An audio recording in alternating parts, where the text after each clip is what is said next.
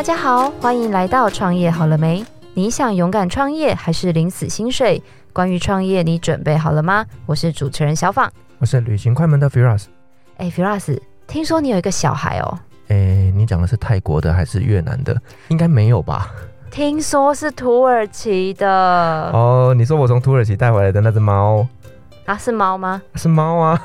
我一直以为是真的小孩，太伤我心了。毛小孩也是小孩呀、啊。哎、欸，那我问你哦，听说你知道现在在路上啊，常常看到人家推那个婴儿车，里面都会冒出一只狗、一只猫。你们家的猫咪也是这么样的尊贵、尊爵不凡吗？哦，我们家的猫咪比较拍苗一点，它不出门啦。哦、但是我跟你讲，路上真的很多。对，尤其是那种狗狗，你知道吗？就是狗狗的那个婴儿车啊，哇！现在人真的很愿意花钱在宠物这方面呢。对，我跟你说，我今天的这位来宾呢，他就是专门赚你们这些父母的钱。也就是说，我我我以后应该会很常来找他喽。你认识他之后，你就是你们家的毛小孩的一切都给他包了啊！太棒了，我非常非常的需要。那等一下要个折扣。好，好哦，我们欢迎我们今天的来宾是我们的尾鱼度国际行销有限公司，同时也是我们的宠儿共和国的创办人洪如明。我们欢迎如明。嗨，大家好，我是宠儿共和国的如明。哎，如明学长啊，想要问一下哦，就是宠儿共和国。是要做什么？是说我可以带宠物去玩吗？还是我可以带我的小孩去做什么？呃，宠儿共和国是我们公司在二零一七年成立的一个电商平台。因为我们公司虽然是做公关行销方面的公司，但是我们一直都有在接触宠物的这个产业。好，那代理了一些宠物的品牌在台湾，跟台湾的宠物通路啊、连锁店啊，或是一些卖场来合作。那因为品牌越来越多嘛，所以我们就在二零一七年成立了宠儿共和国这个官网，那把我们相关代理的品牌在这个网站上做宣传。那有宠儿的食衣住行娱乐，哦，这样全部都包括。那我们为什么要叫宠儿呢？是因为我们觉得我们没有把宠物当成物，对，所以我们希望大家说把宠儿当做我们的家人，当做我们的小孩，然后我们可以找很多适合他们的东西，哦，然后来提供给他们这样子。是，那如明哥，我想请教一下，是为什么你会呢切入到了宠物这个市场呢？呃，我们公司如果是尾鱼度国际行销有限公司的话，是在二零零七年成立的。那我们公司那时候英文叫 We Do，啊，We Can Do It 的 We Do。那因为我们那时候我记得成立那年我刚好三十岁，所以我们在取中文的时候，因为即将步入中年嘛，所以我们就取名叫尾鱼度，中文尾鱼度这个国际行销有限公司。那为什么会切入到宠物产业呢？是因为我最后刚好接了一个香港公司的委托，他请我们在台湾帮他参加宠物展。那我记得那是一个荷兰品牌的宠物玩具。那我们也是第一次进入这个市场啊，然后就接触了很多呃养狗养猫的饲主啊、爸妈啊，然后也认识了很多宠物产业的同业，然后宠物通路的一些像开宠物店的老板啊、宠物美容用品店。啊，宠物美容师，呃，动物医院的医生。那时候参展完以后，我们的客户就问说，那是不是可以再帮他在台湾找那个帮他们做宠物玩具的那个行销？哦，可不可以当他的找一个代理商这样子？那我们当时跟他问说，那有没有什么门槛啊？他说也没有啦，上只要愿意帮他们做品牌宣传，帮他们对处理台湾当这边的事情这样子。那我们公司想一想评估以后，就想说，那就我们自己来嘛。那就也因为这样子才进入这个行业，这样子，对，一直到现在。那我很好奇耶，就是学长你自己有养宠物吗？有啊，我们从小到大都是有养狗、有养猫、养乌龟、养鹦鹉、兔子，反正几乎大大小小什么样的宠物我们都养过。家里跟动物园一样哎。那现在养两个小孩啦，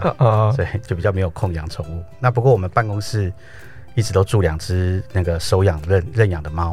对，现在就住在我们办公室里。那我想请教一下，就是说呢，这个宠儿共和国啊，它的整个的通路是在哪边呢？宠儿共和国的话，因为我们的品牌大概有代理过很多牌子，可能算下来个二三十个、三四十个跑不掉，几乎你想得到的跟宠物相关的用品啊、吃的啊、玩的啊，我们都都有代理过。那不过，你随着时间跟市场的需求，我们会去慢慢的筛选啊，那留下一些我们觉得比较优质的品牌啊，比较优质的商品。那我们初期早期都是跟实体通路合作，因为我们二零零七年就开始做了嘛，所以到现在也十几年。那那时候像台湾的宠物店连锁店，大家可能比较常听到的，可能北部的话就是金吉利呀、咕咕鸡呀，然后还有像中部可能是鱼中鱼、好狗命，然后南部可能就是奥斯卡，这个都是比较大型的宠物连锁店。那另外还有一个很大的叫万达宠物。那它是叫宠物公园，它的品牌叫宠物公园。然后最近这两三年，东森宠物云也也也进入这个市场嘛，所以现在宠物等于是实体通路的话，有很多不同的体系都进入这个宠物产业。那电商的部分，我们早期最早是在雅虎购物中心嘛，那现在我们比较主要合作的会是 PC Home 24，然后 Momo Momo 购物网。还有虾皮商城，我们自己公司有在虾皮成立两个官方商城，专门销售我们代理的品牌这样子。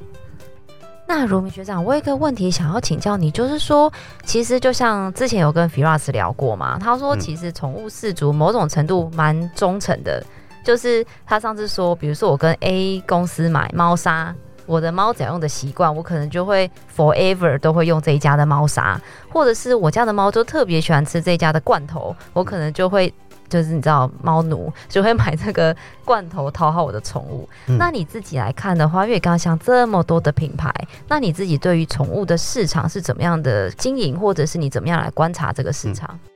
嗯、呃，宠物产业的话，因为绝大多数的需求跟这个市场还是在吃的为主了。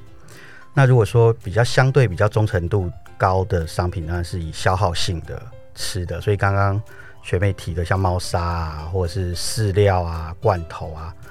这方面消耗性的商品，如果一旦你你的狗狗或猫咪它的接受度或它吃起来都没有什么问题，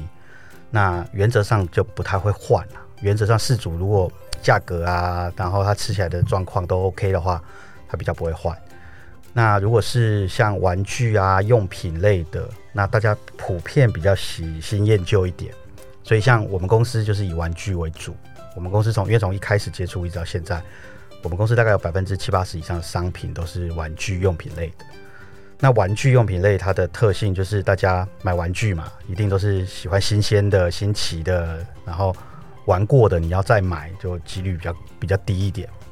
对，所以你如果做玩具用品类的，你可能就要不断的推陈出新，要去找新的东西、新的商品，然后可以让事主可以不断的，虽然他认识你的品牌了，可是同样的东西，他要再买回购第二次的几率就比较没那么高。呃，刚刚讲到，虽然呃吃的跟消耗品的东西，它的回购率会高一点，忠诚度高一点，可是它也是最竞争的市场，也就是一直都会有新的品牌啊、新的厂商进入这个领域。那所以它的那个促销啊、优惠啊、宣传的力道都会，因为新的品牌进来要要进入这个市场，它一定都会做很多的促销活动啊。所以常常也有些事主会因为这样就被拉走。对，所以在要在这个行行业里面要可以持续经营，那你就要注意这些问题。这样子，小宝你知道吗？其实我自己非常非常喜欢去逛宠物展。尤其是那个像什么南港有没有南港展览馆？只要办宠物展就哇超热闹的哦，然后就你就会看到那一天呢、啊，整个南港附近啊，全部都是推着这个宠物车，然后带着猫猫狗狗一起去逛宠物展，所以那天真的是非常非常热闹。所以这个好像对于我们在做宠物经营相关的产业者非常非常重要的一个类似节庆吗？我们公司也是因为宠物展才切入这个市场。那刚刚那讲到的那个单缸宠物展，它应该每年七月在南港展览馆嘛。它应该算是目前全亚洲最大的宠物相关，然后是消费性的展览。因为像我们公司从成立到现在，我们应该每年几乎每年都会参加宠物展，最多的时候我们一年会参加六场，啊，十二个月要参加六场，等于是两个月要参加一场。早期可能只有一年会有北中南各一场，可是现在因为台湾的宠物展已经慢慢走到就是有点像消费性的，然后。像就像刚刚讲，大家会喜欢带着宠物去逛大街啊，然后边逛边吃，然后边看有没有什么新商品。最多的时候，像以现现在是因为疫情，不然的话，之前最多的时候一年会到十五场，可能每个月都有宠物展，北中南加起来。那像去年我们公司因为疫情关系，我们就只有很多都被取消了或延期，所以去年我们就只有参加一场。对，那今年我们也还在观望，像七月南港宠物展也因为疫情啊，它现在规模有点限缩。以前是真的就是人山人海，超热闹的。对，然后就是猫狗是应该没有猫啦，猫的猫比较不会出声音，就是狗狗的叫声此起彼落，然后大家都要注意不要去踩到宠物这样子。而且现场还会举办就是狗狗的竞赛啊，然后让他们去跑啊，去捡什么东西的，真的非常非常好玩。对，我们也通常都是利用每年的七月这个时候来做新品发表，或者是像一些促销活动哦，或是一些赠品啊、宣传啊、试吃，我们都会利用宠物展的机会，因为它是一个可以直接第一线跟就是宠物的饲主接触、面对面交流，听他们的一些反馈意见啊的一个很好的机会，这样子。如明哥，你刚好提到，就是说呢，每年的七月也会是你们的一个新品发表的一个时间嘛。对。那对于一个新的产品，你们是怎么样去寻找到，那并且去评估他们是适合台湾这个市场的呢？当然，久了就是看经验啦。那早期的话，我们因为我们刚开始做的时候，大家对宠物这个观念上还没有完全建立起来，就是说要帮狗狗或猫咪挑选适合它或是专属它的商品。啊，不管是吃的也好，或者是玩的也好，用的也好，宠物在家丢一颗球给它，还会玩啊；或是你拿个拖鞋，拿拿个布毛巾给它，就会它就会玩。专门像我们公司卖专门宠物的玩具，它就有分，除了造型以外啦，啊，因为造型上是人看，那它还有分材质啊，然后有有发声音的，没有声音的，有味道的，没有味道的，然后有像猫咪有那种晚上会发亮的夜光玩具，或是要猫草的。或是像前阵子也很流行那种纸抓的，所以因为宠物的需求，才慢慢开始有延伸这些商品。那早期你说要花两三百块、三五百块买一个专门给宠物玩的玩具，那个消费行为还没有建立起来。可是现在越来越慢慢可以接受这样的观念，也越来越多人接受这样的观念。我小时候都是人吃什么，我们家的狗狗就吃什么啊。可是这样让它比较容易得像肾脏病啊，或是骨头它会噎到。那或者是玩也是，我们都不太可能会花。以前早期不可能去专门花一个钱，可是现在大家就可以专门接受这个观念。你会买狗狗专门的罐头、零食啊、玩具，然后大家愿意，你如果宠它啊，因为宠物就就是说你是宠这个字嘛，你如果宠它，你就愿意花钱。加上现在很多人宠物可能是他最亲密的家人啊，他不管在家里住在一起，还是甚至是睡在同一张床上，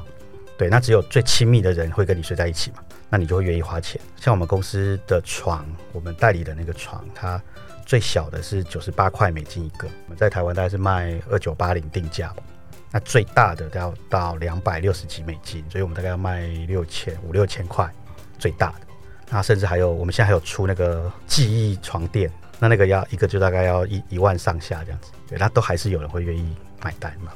皮拉斯，我觉得当你家的猫好像比我家当人还要好命一点。那我家猫真的很好命啊！你知道当初为了带它回来，我可是花了十三万块。为什么要花十三万？哦，因为从国外带回来的猫咪要检疫隔离。哦，对对对，从国外带回来，那的确，那的确，那要花一笔钱。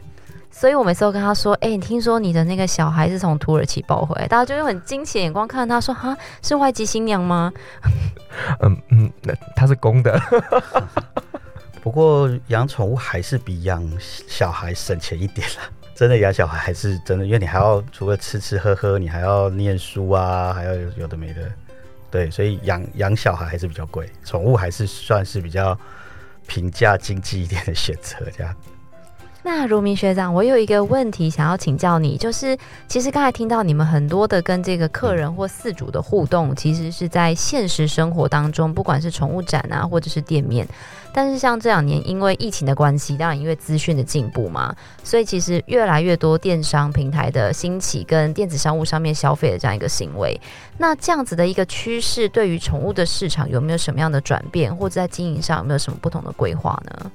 这两年因为疫情嘛，不过也幸好，就是宠物用品店实体店它还是能营业啦。我觉得宠物产业相较于像那些餐厅啊、旅馆啊、住宿或旅游，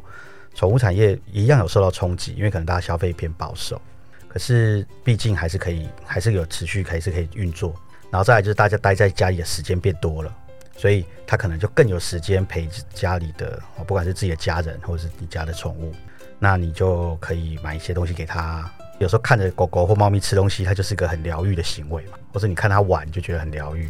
所以你可能更有时间上网帮他挑东西、买东西给他。所以我们反而电商在这两年是有成长的，只要那个物流不要断掉嘛。像大家疫情那时候会那个物流会塞车，它可能是那个冷冷链、冷配啊、冷冻、冷藏的那个会塞车。基本上一般的常温的，我们只要仓库能运作，然后物流能运作，那电商就可以继续做。那另外一个我觉得比较大的感觉有差别，就是现在电商的流量要越来越难找。我们早期可能就是跟着大的平台走啦，就是我们那时候做雅虎购物或做 PC Home 做某某，你你东西上架了，你就是配合他们的活动嘛，啊，然后有有季节性的有什么样你就配合他们。那慢慢的就是有又经历了一段时间是那个 FB 广告红利的那一段嘛，那大家就开始要找爆品啊，要要要砸广告啊，可是那一个就比较不是我们公司擅长的事情，所以像 Facebook 广告那时候。在红利的那个时期，我们就比较没有去碰那一块，我们就比较不会去碰什么爆品，或者是要去自己下广告找流量。二零一七年成立宠儿共和国以后，我们就开始有做一个固定的常态型的一个算是网络的一个行销活动，我们叫做宠儿网红。对，我们就是去募集，就是有帮家里的宠儿开粉丝团的，或者是有 IG 的，专门是宠儿它本身为主角。那我们去寻求跟他们配合，就说，哎，有没有兴趣担任我们的呃宠儿共和国的这个代言人啊？或者是呃，我们可以提供一些试吃试玩给你做开箱，因为大家喜欢分分享宠儿的照片，在很多很多饲主喜欢嘛，就是可以分享宠儿的照片在网络上。那我们就说，那我们可不可以合作啊？就是请他们啊，大家互相宣传这样子，然后自己找流量。我觉得这个是现在做电商，大家就越来越要。focus 这一块啦，就自找流量的这个部分，网络工具在变，那我觉得做电商上真的是要真的蛮辛苦的，或者是说变得够快，你才跟得上这个时代的潮流跟趋势这样子。讲到这个宠物电商啊，我身为一个消费者，我觉得非常有感，你知道吗？你叫我去实体店面，我不要，你知道为什么吗？因为啊，猫砂一包二十公斤，然后罐头一次下定就是几箱的那种，你叫我去扛吗？不可能，所以我一定都是在家里点一点，然后然后超过美年运有没有？那就很开心，然后呢就在家里收货就好了。所以啊，宠物电商对于一个消费者来讲是非常非常重要的。对啊，这两年尤其是大家又因为疫情，所以那个习惯已经培养出来了，就大家以前可能还不习惯在网络上买东西。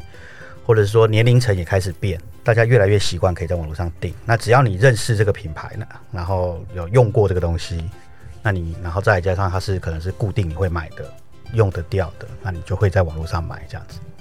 而且现在有越来越多的宠物的生鲜食品啊，这个真的是很竞争呢。有啊，我们有卖那个宠儿的餐包，那一包大概都八九十元吧，就一餐这样子，大概就一个便当的钱。哇，真的觉得宠物吃的很好呢。对对，大概就是比那个 seven 的便当贵这样子。Firas，我看到你的口袋又要破洞了。不会啊，我们那个那个零食很便宜。那如明哥想要问一下，嗯、就是因为我们知道很多的产业都是跟人接触，嗯、那像您这个产业就是会跟很多的很可爱的小朋友的毛小孩接触，在这个职业生涯中有没有让你印象很深刻的事情啊？那我们接触的还是人啊，因为花钱的是人嘛。只是你要你要记得，我们接触的是喜欢宠物的人。刚刚我已经提了，就是你会你宠它，所以你愿意帮他花钱。那这是我们的客户啊，我们的客群上就是愿意帮宠物花钱的人。那不愿意帮宠物花钱的人上不会是我们的 TA。这个很明显的一个转变啊。以前的狗狗是养在外面户外嘛，outdoor，它就是看门的，不帮它花钱，你实际上就是把它当畜生啦。你就会觉得人跟狗是不一样的啊，或者狗就随便吃这样。可是现在是 Indo，就是狗都养在家里。刚刚有讲，又又又跑到床上去了，或者是有时候狗狗的排名可能在家里可能还比爸爸高，这样还要坐沙发啊什么的。所以我们接触的消费者是这一群，就是他是对宠儿当小孩、当家人在养的这些人。所以我觉得你就要去了解他们 care 的点是什么。你推出一个商品啊，或者我们在做品牌宣传的时候，有些人他不是怕花钱，他是怕。他买到不好的东西，或者他花了这个钱，反而造成狗狗有没有会不会造成他的健康啊，或者造成他的危险？他们比较 care 的是这一点。那你就是要抓抓准他们的需求，然后去挑适合他们的东西。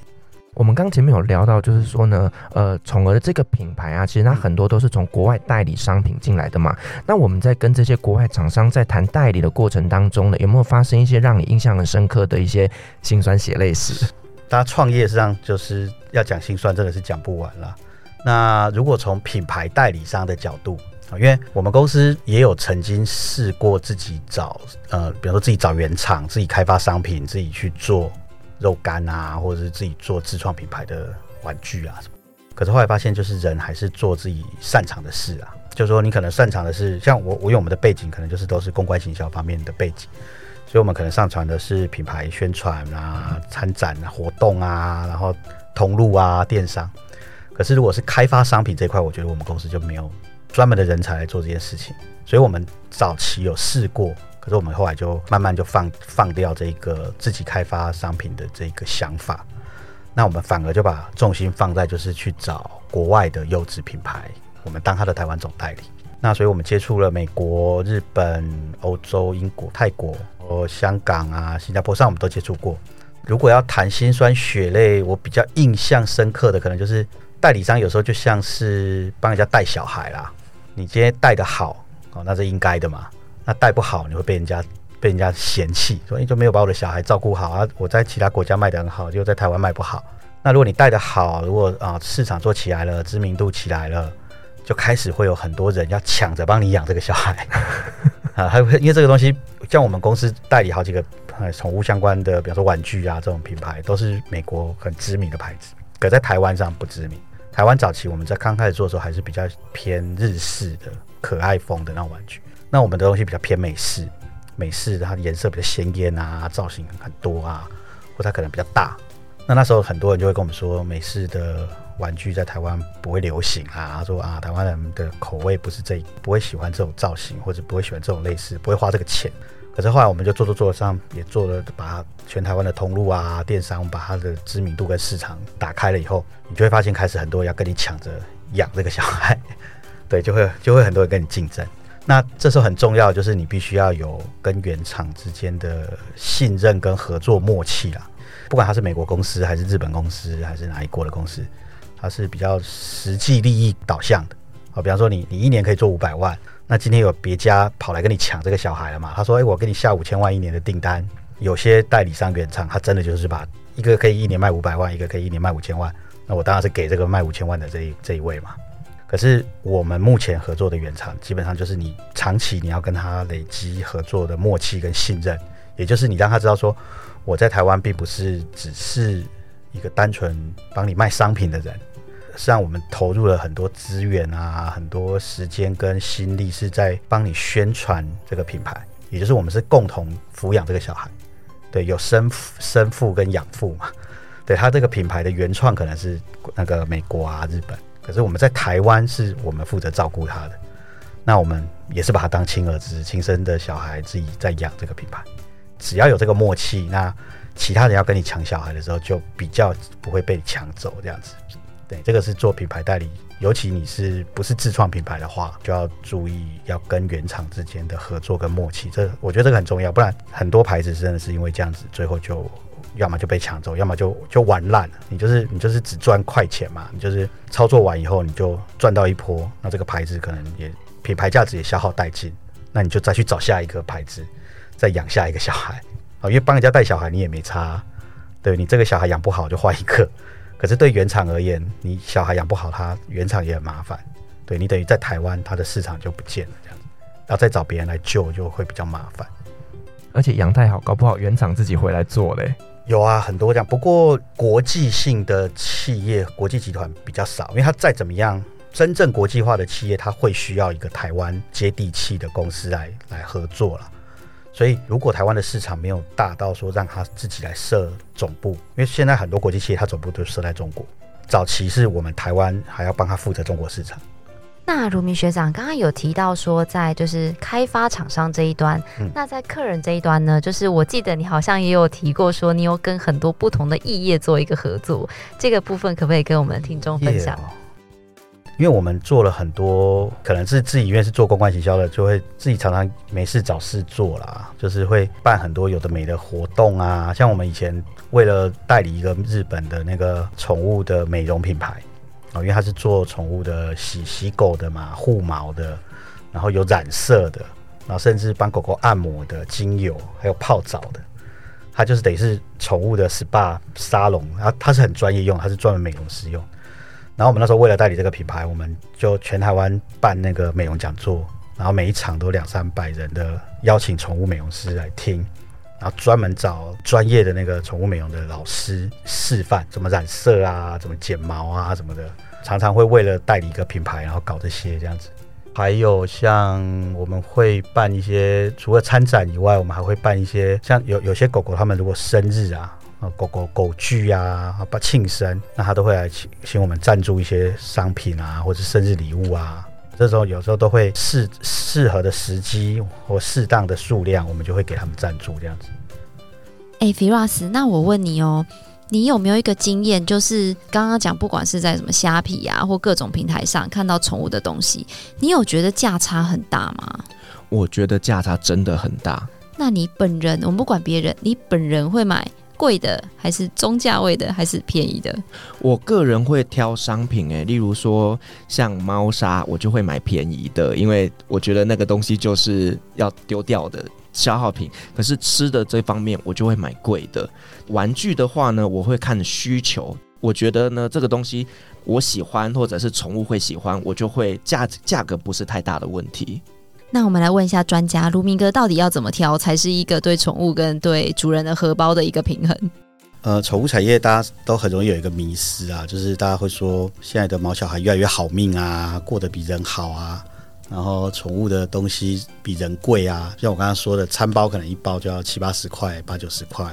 那我们玩具一个可能，我们公司的玩具大概是两三百到四五百这个价位，看大小狗嘛。那大家就觉得说啊，宠物玩具怎么花这么多钱，或者是为什么要吃专门买它的那个饲料、零食、罐头这样子？那越来越好命。那实际上它它有一个迷思，就是狗狗用的东西，或是我们在生产狗狗的宠物的商品啊，狗跟猫都一样，我们并不会因为说它是宠物用的，或它是宠物吃的。然后就用比较不好的材质啊、原料啊，哦，狗狗的罐头的用的肉，或者是它零食的肉，或是像我们做的玩具，它的布啊什么，像我们我们品牌的那个玩具的工厂，它都是在做婴儿玩具的工厂，它只是会开宠物的生产线，那它并不会说这个玩具是做给狗狗的，它的那个布料就比较便宜，这样不可能，它就是用婴儿的那些东西，甚至它是因为宠宠物要用的，它要在缝线。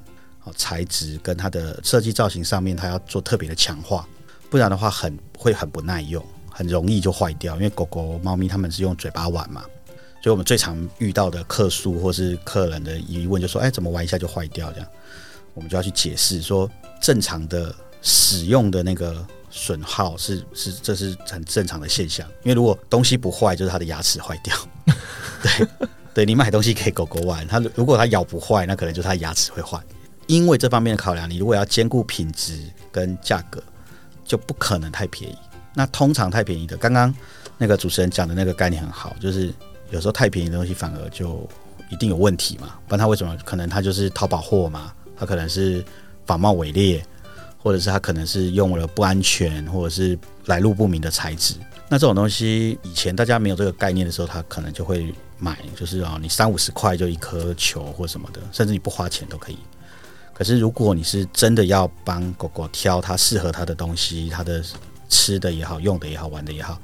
那它的一个基本的门槛一定要到那个程度，你才有可能做到这个品质。那甚至为什么还会有时候比人的贵，就是因为这个量体啊，就是宠物产业它毕竟还是没有办法跟人的市场相比。你说像人的肉干，可能贵的一包就是一百四、一百五吧。大概你在便利商店买，也也有卖到一百八、两百，大概是这样。那宠物的一样啊，它不会比较便宜，规模经济的关系嘛。做人吃的，它可以做量很大，那它就可以把那个价格控下来。那宠物的，你如果产量没那么大的情况之下，或者是它是进口的，台湾的市场还是比较会偏好进口的食食品，哦，那台湾本土的东西当然越也越来越多啦，本土的饲料、本土的零食，这几年也越来越多，越来越蓬勃发展。可是如果是进口的，那它的价格、哦关税啊、运费啊，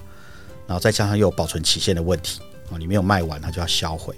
所以它这种各项的成本跟费用叠上去以后，就会让它的价格不容易便宜啊，除非是像一些即期品或者做促销。所以大家可以就可以利用这种机会啊，或者网站上有在做促销活动，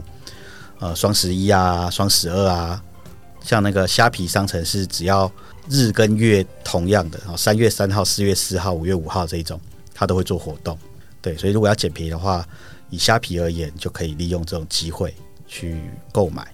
刚刚也聊到，就是宠物商品，其实有时候会买到就是所谓的劣质品或者是仿冒品嘛。那我们一般的消费者可能在呃虾皮上面，我们也不知道到底是真的还是假的，我们要怎么样去判断呢？第一个就是要认明是官方商城啦，因为虾皮现在就有一个机制嘛，一般的卖家可以在上面卖，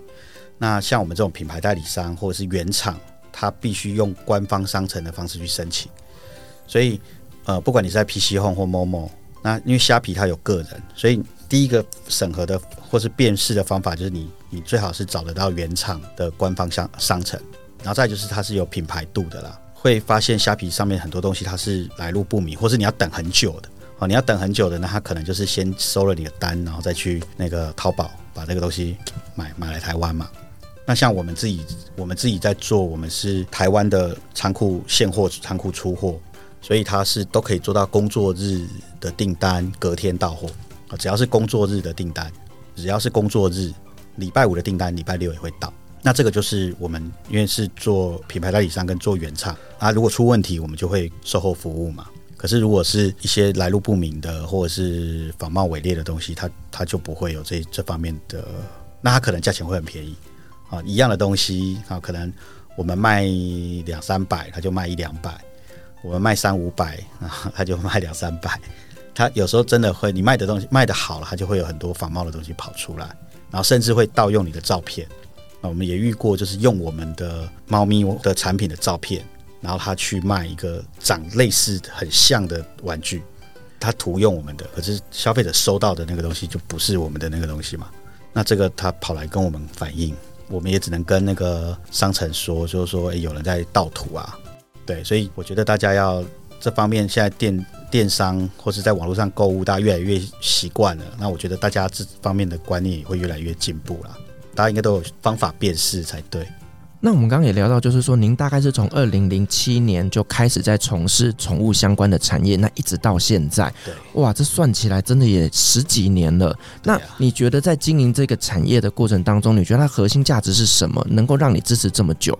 我觉得如果是宠物这个产业了，哈，最主要的核心就是你真的要很喜欢宠物。因为你不喜欢宠物的话，你没有办法在这个产业待得久，然后也没有办法在这个产业待得快乐啦。看到狗狗、猫咪他们在吃啊，在玩啊，你是有一种发自内心的喜悦，会觉得啊，这很很疗愈，或是很开心。那如果你是真的发自内心喜欢宠物的话，那我觉得那就具备了可以进入这个产业的第一个要件。然后第二个就是，不管什么产业都一样啦，就是宠物产业跟其他产业它，它它目前算是还在蓬勃发展的这个产业，哦，跟其他产业比的话，它还在上升，还在成长。可是呢，它就会它的变动也很快，所以你就是要保持市场的敏锐度吧。然后资讯啊什么的，它它变得很快。那所以像网络的工具啊，网络的社群，我们这十几年已经不知道变过几轮了啦。所以你就是要跟着这个趋势去。去顺应啊，跟调整这样子，我觉得这两个很重要。那最后再问一个问题，刚、嗯、刚有提到说很多的年轻人也好，或后进者，他们其实刚刚讲，不管是做爆品啊，或者是寻找一些机会。那像您在这个产业这么久，对于这些后进者，有没有一些什么样的一个建议或建言，可以让这个市场大家都能做得更好？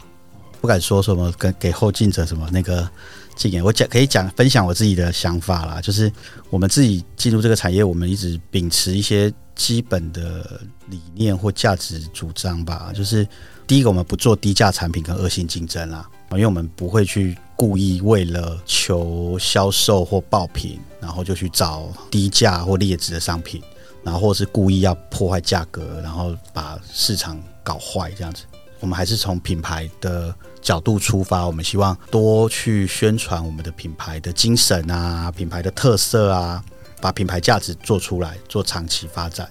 这是我们第一个，我们觉得一直是我们比较坚持的方向。然后第二个就是刚刚可能有提到的，就是如果想要入这个行，或者我觉得创业都一样啦，创业不会有人跟你讲什么事情才是对的啦。很多事情都是要自己摸索啊，摸着石头过河，可能也会因为这样子跌跌撞撞，然后付很多学费这样子。在这个中间的过程上，最主要的目的就是要找到一个适合自己的位置，做自己擅长的事情，扮演你自己可以发挥的角色跟功能吧。因为创业一定是要